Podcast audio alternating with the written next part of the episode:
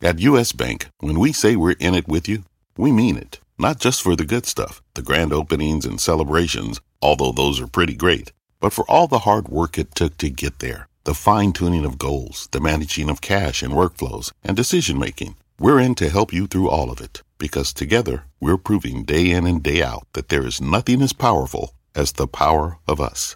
Visit usbank.com to get started today. Equal Housing Lender, member FDIC, copyright 2024, U.S. Bank. Homes.com knows that when it comes to home shopping, it's never just about the house or condo. It's about the home. And what makes a home is more than just the house or property. It's the location and neighborhood. If you have kids, it's also schools, nearby parks, and transportation options. That's why Homes.com goes above and beyond to bring home shoppers the in-depth information they need to find the right home. And when I say in-depth, I'm talking deep. Each listing features comprehensive information about the neighborhood, complete with a video guide. They also have details about local schools with test scores, state rankings, and student-to-teacher ratio. They even have an agent directory with the sales history of each agent. So when it comes to finding a home, not just a house, this is everything you need to know, all in one place. Homes.com. We've done your homework.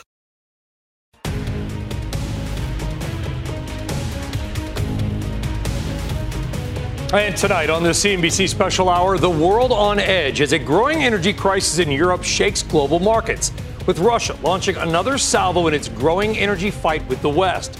Stocks fall again as oil stays high and OPEC actually cuts production tonight. We are drilling down on the moves of the day, what it means for your money and for America. Ahead, you're going to hear from some of the biggest players in the business, including the CEOs of America's largest natural gas producer, EQT, as well as the CEO of utility AEP on how to make sure that your electric grid will hold up for years to come. Plus, energy analyst Rusty Brazil on America's role in helping Europe, and OPEC global oil expert Helima Croft on what the group is thinking right now. All right, welcome everybody to this CNBC Special Energy Emergency. I am Brian Sullivan. Jim is off tonight and all week. Thank you very much for joining us. Well, if you think that Europe's energy crisis could not get more chaotic or maybe even more confusing, there's a lot going on. Think again. There have been a flurry of headlines and new comments in just the last 48 hours that add even more layers to that story. First, Putin launching another salvo in his energy war with Europe. He is cutting off all natural gas flows from the Nord Stream pipeline from Russia into Germany until the Western sanctions on his oil end. Keep in mind, there is not only no timeline for those sanctions to end, but more stringent sanctions on Russian oil are set to go in force on December 5th. European spot natural gas prices, they've come down a little bit in the last couple of days, but they're up more than 1,600% over just 2 years, and electricity prices across much of Europe are at record highs, in some cases 10 times what we are paying here in America. Headline number two, OPEC and Russia agreeing to effectively cut oil production by 100,000 barrels a day beginning next month. This is something that we reported may happen just over a week ago here on CNBC. OPEC saying they are worried about global demand slowing down in the months ahead. And story three, and this is a big one. It's not getting a lot of attention, but it should. Could the energy crisis turn into a financial or even a banking problem? Listen to this. An executive at Equinor, the massive Norwegian energy company formerly known as Statoil, one of the biggest in the world, saying as much as $1.5 trillion worth of margin calls over energy trading could require some kind of backstop or maybe even bailout, or energy trading itself may be at risk globally. By the way, that $1.5 trillion would be on top of what Goldman Sachs says could be an additional $2 trillion in higher energy bills this winter for European families. All this, the new prime minister of the UK says they may have to spend about $200 billion to help cover energy bills for their growing nervous population and their industry. So let's try to figure out how this all plays out. Joining us now is somebody who puts it together better than anybody, and that is Helima Croft, Global Head of Commodity Strategy at RBC Capital Markets and a CNBC contributor. Helima, we try to touch on just a little bit of what's going on there. We could probably do the whole show on just laying out the events of the last couple of weeks. From where you see it, and your research is must read on Wall Street, where do we stand right now? I mean, I think we're in this situation with Russia right now where we just don't know how far they're going to go in terms of weaponizing energy. They've basically said, as you said, no gas through Nord Stream 1. Are they going to cut off Turk Stream? Are they going to basically suspend all gas through Ukraine?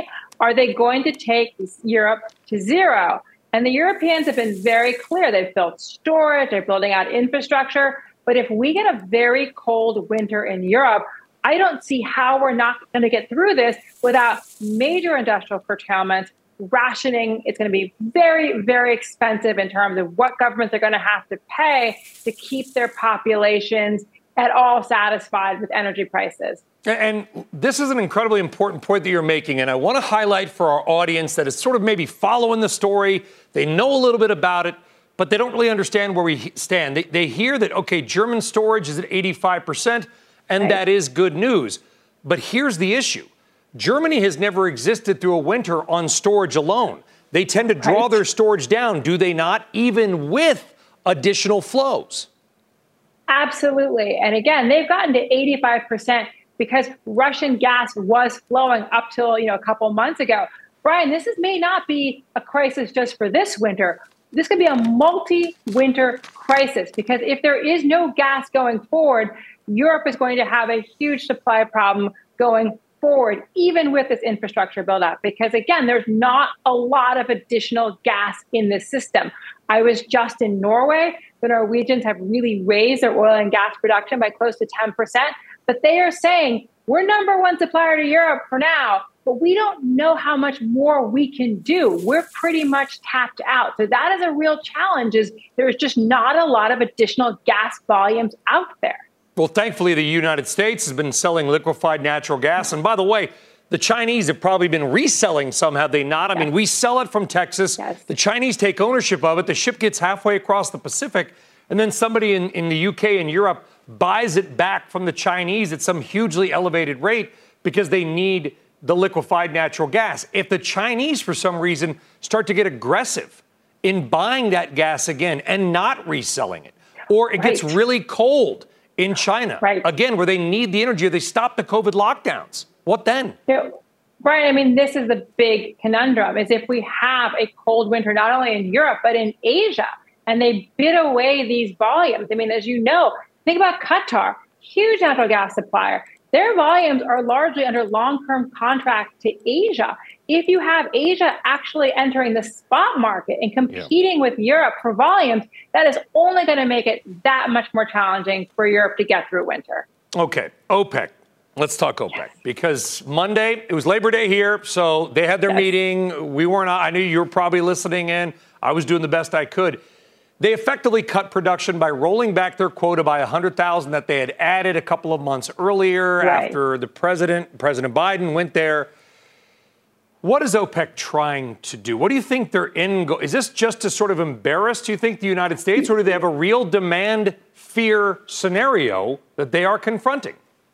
I mean, I think OPEC is back into active market management. I think what they want to do is to signal they're not in cruise control. I mean, this was kind of a micro move. This was not a major move from a physical market standpoint.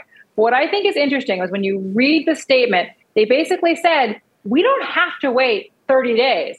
We can come into this market very quickly to take additional action as needed. So if you're thinking about shorting oil and you have a major move lower or a major event like Iran coming back out of the market, which I still think is going to be very challenging, OPEC is basically ready to go back in quickly and adjust production. Helima Croft, RBC Capital Markets, as we said, laying it out like nobody else can. We really appreciate it, Helima. Thank you very much. Thank you. All right, as we mentioned, you're very welcome. As we mentioned at the top of the hour, the moves in energy playing a role in the macro markets and your money recently. Russia's oil and gas battle with Europe casting a shadow across the EU and really around the world. The Dow, the S&P 500, and NASDAQ all ended the day lower, and this is random but painful.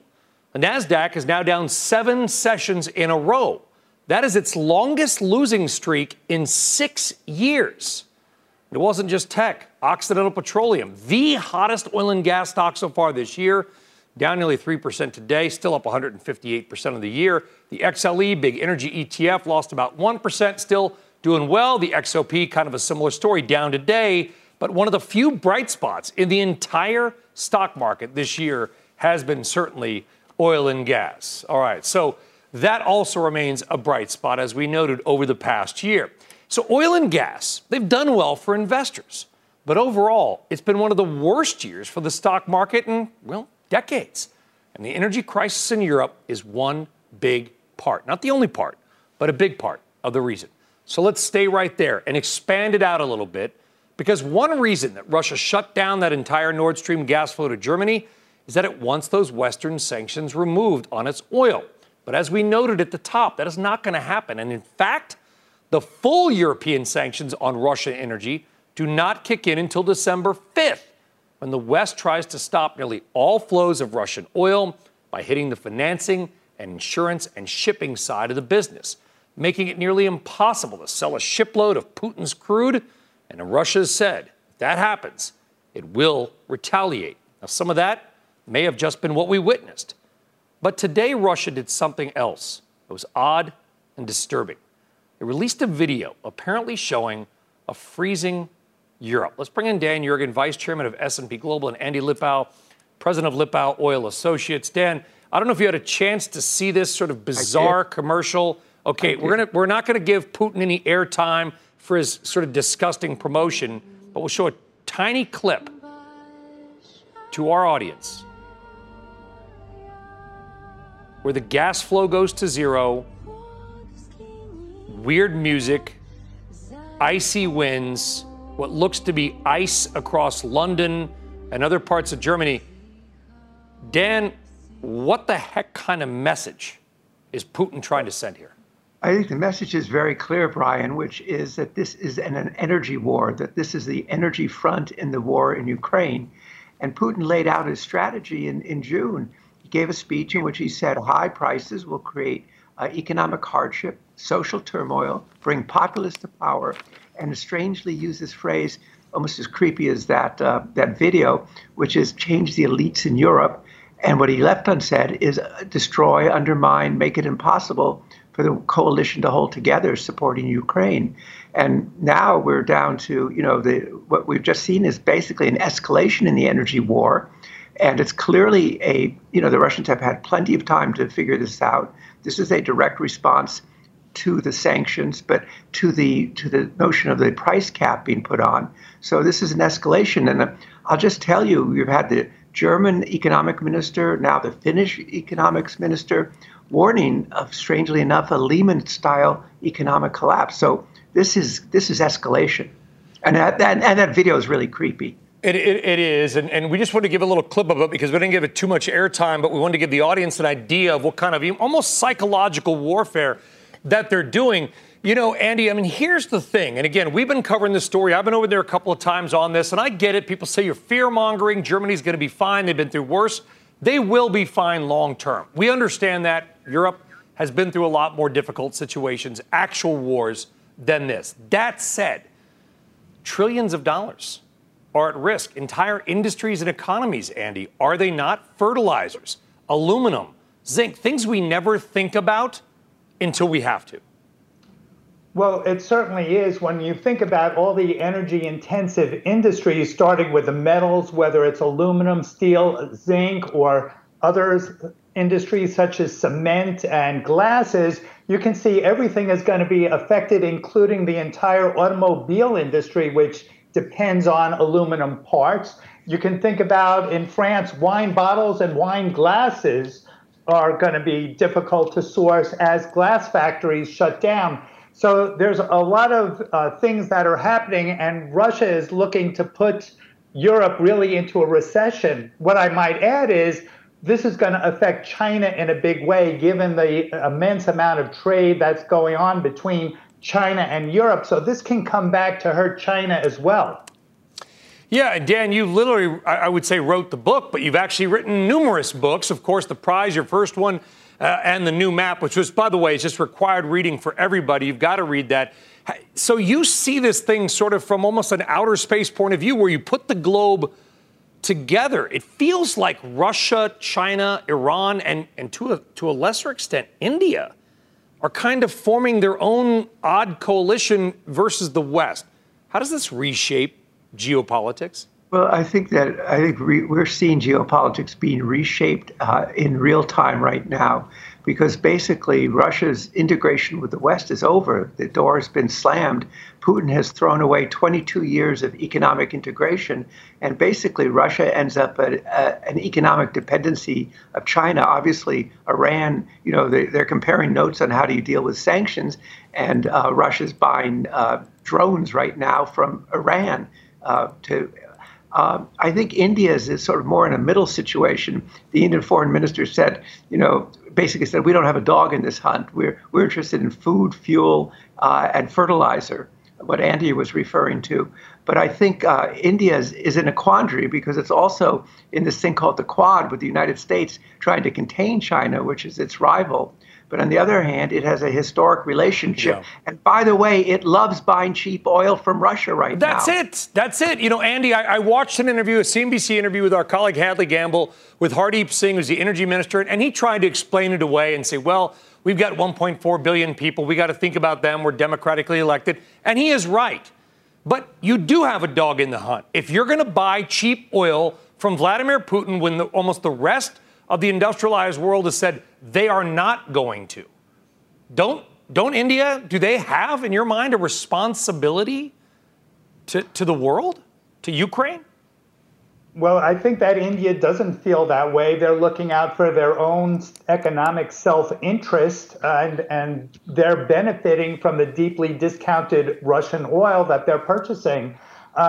As Daniel mentioned, I mean, India is really trying to contain China. At the same time, they're maintaining relations with Russia and the West. So from their standpoint, they may think of themselves as neutral, just taking advantage of the situation. Yeah. But ultimately, they are going to be affected as well. If Europe goes into a recession, you know, India needs to export a lot of consumer goods and services. You know, Dan, I want to ask you a final question, because here's the thing in the interview that I found a little bit vexing, and I didn't find it vexing. I understood what he was doing. He basically said, well, the sanctions aren't working anyway, so we should buy them, but maybe the sanctions aren't working because India keeps buying now so much Russian oil, and it's not just them, obviously, it's others as well, and a lot of it is getting to Europe, right? I mean, just they're transferring the ship or they're claiming different ownership of it. Are the current sanctions working on Russia? Well, the current sanctions right now, I mean, there are a lot of sanctions, but oil exports are not sanctioned. And one reason the U.S. government has come up with this idea of a price cap is a way to keep the oil flowing to India, because they don't want to have a 7 million barrel a day hole in the market. So it's really a tough situation. And there's India, which imports 85% of its oil that, you know, they need to get it from. So what at least Washington's trying to do is prevent there being a worse crisis, but it's, you know, it's a really tough situation come, as you said, December 5th, when the ban goes into effect, including on insurance and shipping, then it gets a lot more difficult. Yeah, and we'll listen, there's been people calling, Dan, I'm sure you've heard it, they're saying maybe we don't need to do the sanctions because the population, some right-winger in Italy said that today. We'll find out. Dan Yergin and Andy Lipow, a good discussion, guys. We could have done the whole hour. Thank you very much. Yeah, thank you. All right, this CNBC special, Energy Emergency, is just getting started. Stay with us. Tonight, don't keep it on the QT. Is liquid gold offshore and ready for the taking? Plus, don't get rusty. Stay on top of your energy game with RBN's analysis. And unlimited power? We go off the grid with the CEO of AEP when we return on CNBC. Take your business further with the smart and flexible American Express Business Gold Card. It's packed with benefits to help unlock more value from your business purchases. That's the powerful backing of American Express. Learn more at americanexpress.com/businessgoldcard. When you're hiring, the best way to search for a candidate isn't to search at all. Don't search, match with Indeed. Indeed is your matching and hiring platform with over 350 million global monthly visitors, according to Indeed data, and a matching engine that helps you find quality candidates fast. Use Indeed for scheduling, screening, and messaging to connect with candidates faster. Plus, 93% of employers agree Indeed delivers the highest quality matches compared to other job sites, according to a recent Indeed survey. Leveraging over 140 million qualifications and preferences every day, Indeed's matching engine is constantly learning from your preferences. Join more than 3.5 million businesses worldwide that use Indeed. Listeners of this show will get a $75 sponsored job credit to get your jobs more visibility at Indeed.com/Mad Money. Just go to Indeed.com/Mad Money right now and support this show by saying you heard about Indeed on this podcast. Indeed.com/Mad Money. Terms and conditions apply. Need to hire? You need Indeed.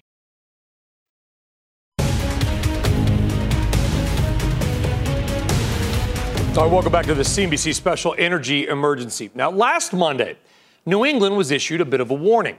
The operator of New England's power grid warned that the region may be at risk of not having adequate power going forward unless regulators and policymakers accept the reality of needing natural gas in the near and perhaps even longer term.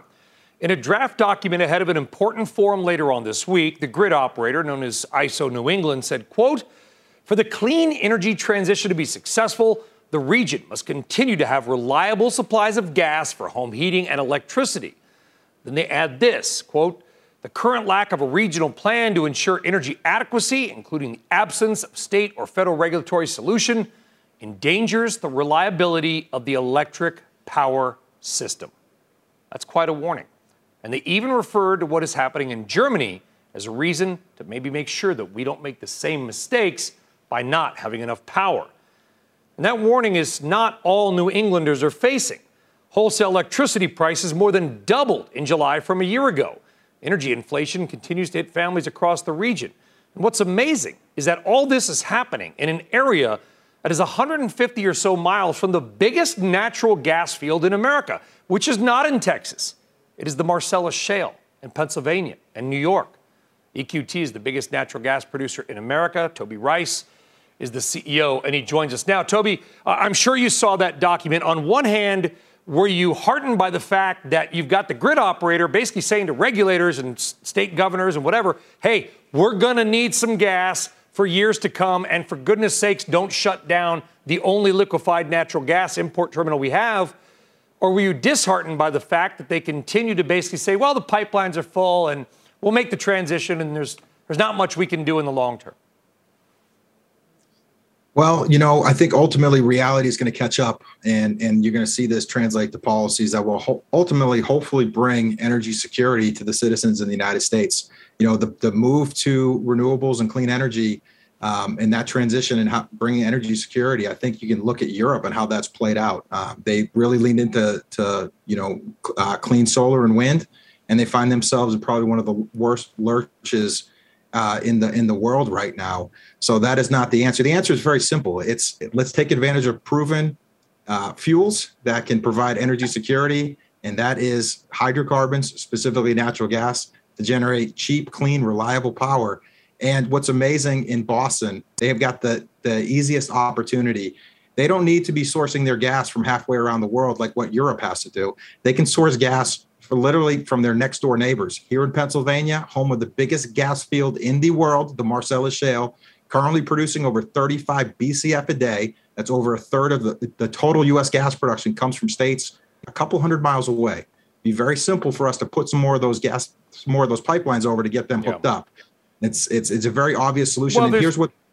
You know, there's going to be a lot of pushback on the pipelines. And I mean, that's if anybody can get that done, it'll be some sort of New England political miracle, Toby. I mean, but I do remember, I think it was earlier this year or late last year, that the situation got a little bit dire enough that this Everett, Massachusetts, sort of near Boston, liquefied natural gas terminal, they had to bring in a shipment of LNG from Trinidad. And nobody's knocking on Trinidad, but the concept that you're importing a shipload of LNG when, to your point, you've got this field, an American field, very close nearby, just seems ludicrous.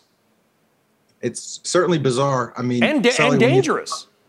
Yeah, I mean, when you think about it, here's the reality. You know, we're shipping, we're the world's largest exporter of LNG. And as our LNG tankers are leaving the United States to head to Europe, they are passing LNG tankers coming from other parts of the country, and we're waving as we cross each other. It's absolutely ridiculous. But you know, the other thing that's kind of ridiculous is, you know, the fact that the New England is relying on heating oil for a large portion of their heating, and in dire times they turn to use that for electricity and power gen. And let's not forget, last winter they were saved by oil, and at about 30% of their electricity stack was generated with oil. And we've got the biggest natural gas resource right next door. And what's remarkable is we built over 2 million miles of pipelines in this country, and we've never seemed to have an issue up until about 5 years ago, when all of a sudden pipeline infrastructure started getting canceled, blocked, and opposed. And unfortunately, New England is going to bear the brunt of this. Right now, natural gas prices are elevated, but if you look forward into the future, natural gas prices in New England are scheduled to be over $40 this winter. We're going to be selling that same gas here in Appalachia for a price of $8. It's pretty remarkable. Well, why the spread? Why the $32 spread? Because you know what they're going to say, Toby? You're a rich guy. You guys have share buybacks. They're going to come after you and your company and others in America and say, well, you're making all this money. You should be adding capacity. But you can't, because you can't pipe it anywhere, correct? You've nowhere to put it. We're out of pipeline infrastructure. You know, so you can't push a rope uphill. You can't put more gas in a pipeline that's already full. So if you want to alleviate this bottleneck, and that is a major opportunity for pipeline infrastructure, we would love to build these pipelines and connect this market with cheap, reliable, clean energy, natural gas that's produced here in America. We just need more pipeline infrastructure to do it. But it's been blocked. Over 7 BCF a day of pipelines have been blocked, canceled, and closed. That would take gas from the largest gas field in the world to other parts of the United States. And to your point, you got thousands, tens, hundreds of thousands of people using heating oil. And on any given day, a certain part of the New England power grid makeup, literally, Toby, will be dung and landfill gas. It's publicly available. You can look it up. Toby Rice, EQT CEO. Toby, appreciate it. Thank you very much. Thanks. Dung. All right, on deck in this special hour, the Department of Energy recently, rather quietly, but also kind of loudly, sent a warning to some big American oil and gas producers. Make sure we have enough before you sell any overseas, or else. That's next.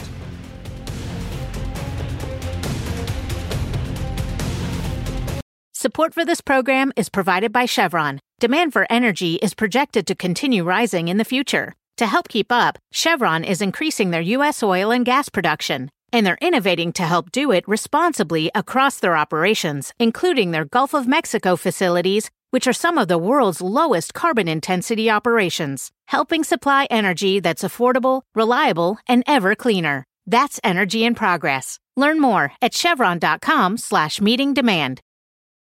The market doesn't joke around, so why would you? Get serious. Choose Tasty Trade. Tasty Trade gives you the tools you need to make smarter moves. Dig into data with advanced charting, track profit accurately with order chain trackers, see risk clearly with curve analysis, and trade with low capped commissions, stocks, options, futures, and more, all on one platform. No wonder serious traders choose Tasty Trade. Join the club, genius. Tasty Trading is a registered broker-dealer and member of FINRA and SIPC.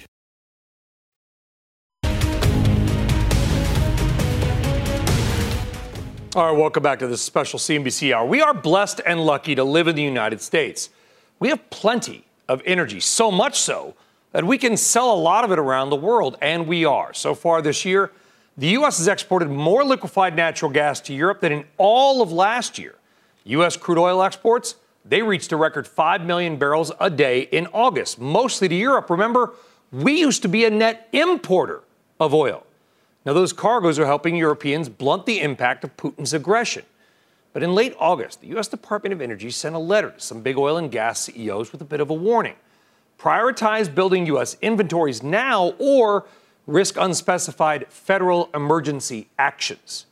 Let's talk more about this and the export market and dig deeper with RBN Energy CEO Rusty Brazil, well known to the Mad Money and Jim Cramer family. Rusty, it's good to have you on. I'll try to do my best to make up where Jim left off. And, I mean, we talk about the stocks, the Tellurians, the Chenieres, which is ticker LNG, Sempra Energies of the world.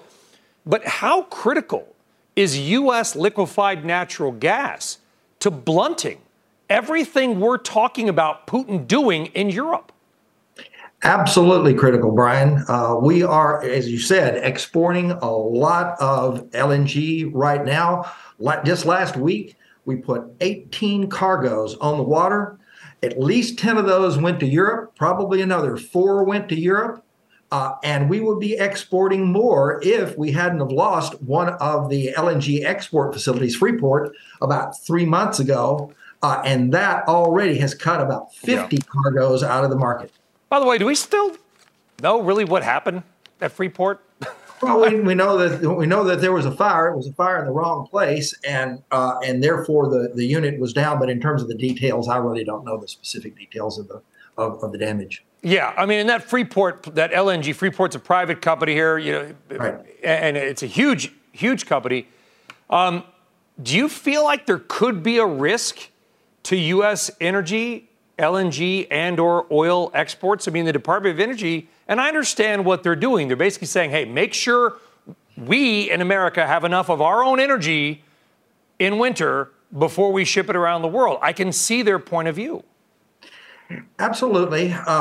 But obviously, we are exporting a lot of energy right now. And if we weren't exporting that energy, what would be happening in the international markets today? Crude oil prices would be back to the $120. Natural gas prices would be off the scale. So effectively, because we are operating in a global marketplace, it's a necessity that we continue to export the way we are right now.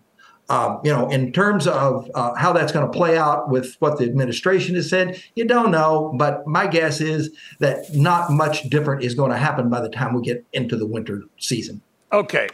You know, there's this, and I'm rubbing my eyes, Rusty, because I'm tired of the political fight. This shouldn't be a political issue, but everything's political now, where you get one side saying one thing and the other side saying the other. And I understand why tens of millions of Americans are caught in the middle, think, I don't understand the energy business.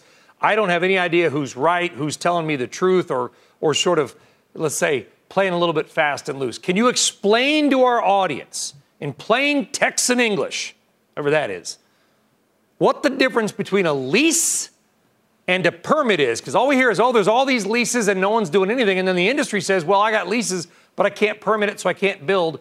What's the difference?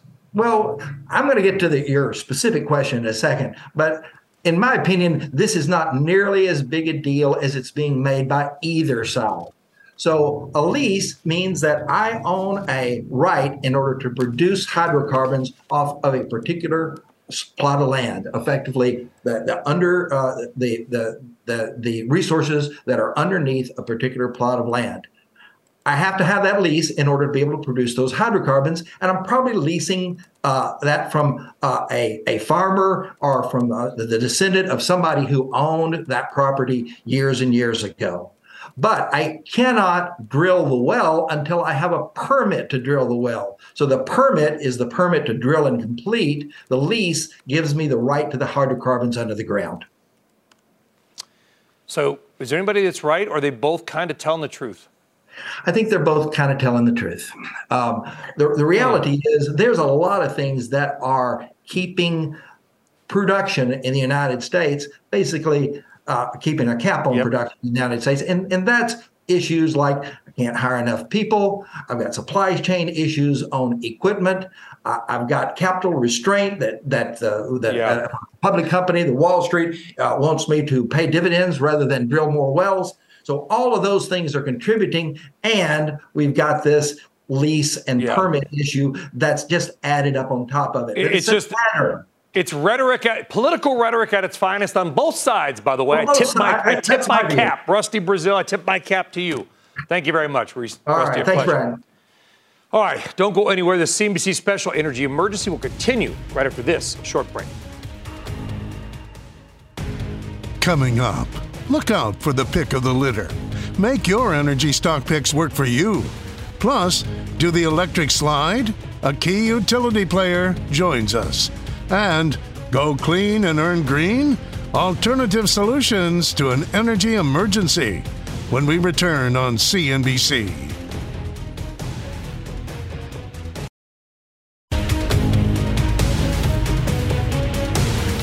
All right, welcome back. Let's talk about this terrible and record-breaking heat happening in California and other parts of the West. Air conditioners, they are cranking 24/7. State asking people to conserve as much as possible and to do things like not charge their electric cars to save power. All this has pushed the power grid out west to its limit. The California grid operator saying this afternoon they could see the highest demand the state has ever seen. And it is not just California. Heat in the Midwest also causing power issues this summer. So how do you make sure that if you need the air conditioning to stay on for safety or the heat to come on in winter for safety, it will? Let's drill down on the future of our power grid with Nick Akins. He is the chairman and CEO of American Electric Power, one of the biggest power generators in the United States, if not the world. Nick, thank you for coming on the program. In the Biden bill, the Inflation Reduction Act, there's been a lot of money for clean energy, for climate, and a big part of that, as I understand it, is for infrastructure improvements. Part of the reason we have fires and power outages are 75-year-old power lines. What will that money mean for AEP and to make sure we have a reliable grid? It'll mean, yeah, certainly it'll mean a lot for the entire grid. Not only the fundamental bill that was done earlier relative to infrastructure, but also the IRA, the Inflation Reduction Act legislation. Both of those go together really to focus on not only resiliency of the grid, but also movement to that clean energy economy. So if we do it in a mindful way, we're mitigating the prices for customers in these periods, because with renewables, you can certainly hedge natural gas prices and those kinds of things that are rising in cost. But also with the infrastructure side, we can be mindful of how we're moving toward and what pace we're moving toward that clean energy economy. And that means making sure we have baseload generation and the resiliency in place, whether it's nuclear, whether it's even natural gas and coal. So we need to focus on those things as a balanced portfolio going forward during this time. And what lessons, if any, because there are different regulatory schemes, but Nick, what lessons can you and the other power companies in America learn from what's happening in the UK and Europe? Oh, absolutely. It's around making sure we're using options and looking at that option value associated with different types of resources in play. You can't do everything with one single type of resource, and you can't have a single point of vulnerability on the grid or in terms of resources. So we have to ensure that we're building in resiliency, building in multiple resources that are available, different kinds of resources, because each one of them present both pros and cons, and doing that can help us mitigate any impacts relative to not only pricing but also resiliency associated with the grid. We're going to talk about renewables and nuclear in the next segment of the show, but before we talk about the equities, Nick, I want to ask you about running a plant. You own one, the Donald C. Cook plants in sort of southwestern Michigan. If you decided, you and your board decided tomorrow, we're going to build a new nuclear plant, could you get it done? And how long would it take?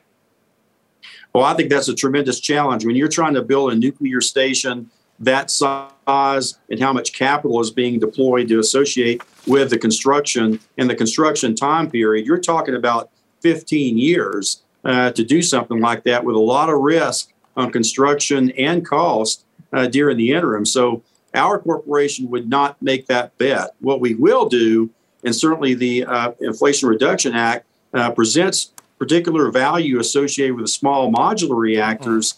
The small modular reactors provide a smaller benefit, smaller capital, but also the ability to transition from fossil generation to more 24/7 type of generation. So that option's available. We just have to take the time to make sure it's done right. Yeah, I got to do something more on the SMRs, the small modular reactors. That is a very interesting technology, but that's for another day. Nick Akins, thank you very much.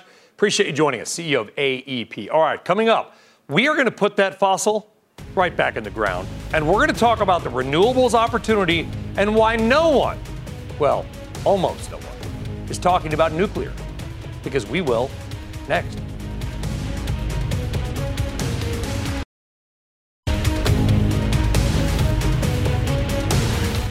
All right, welcome back. Here's something that you might have missed last week. It didn't exactly get a lot of attention. California did a major U-turn and said that it will keep its last nuclear plant running, Diablo Canyon, for at least another 5 years. Now, you may not know this, but about 1/5 of electricity on any given day in the U.S. comes from nuclear power plants. That's as much as all other clean energy sources combined, and yet everybody seems to be talking about shutting down nuclear. Joining us now at the deeper dive on nuclear and other clean energy and renewables, Stephen Fleischman.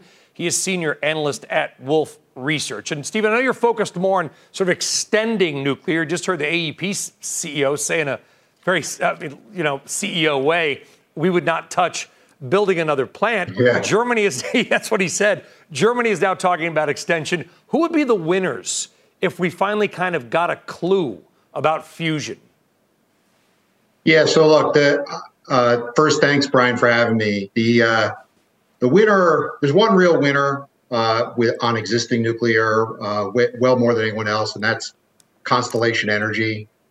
CEG is the ticker. They're the largest owner of nuclear in the U.S. They're the best, one of the best operators, and all of their nuclear is unregulated, and it benefits from not only high gas prices that we're seeing and tight power markets, but also the new IRA bill that passed that has special treatment for existing nuclear plants.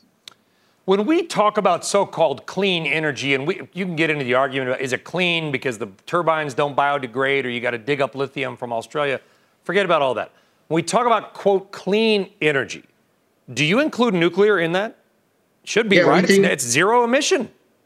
We think nuclear is definitely part of the clean energy transition, and it's really critical because most renewables are, or all renewables are intermittent. They don't run all the time, and they tend to run at the same time. So when they're not running, you need to make sure you've got other forms of power running and the core baseload power that we've had. And we're shutting coal to reduce carbon. We're not adding that much gas anymore. So nuclear is really critical as the baseload fuel that runs 95% of the time and is also carbon-free. So it's a really critical piece, particularly if we want to keep shutting more coal. Yeah. Okay, hydrogen. I've got people that will tell me, Stephen, this is the future, blue, green, gray hydrogen, clean, dirty, whatever. Hydrogen is the answer.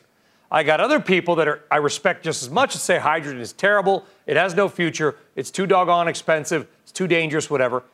Who's right?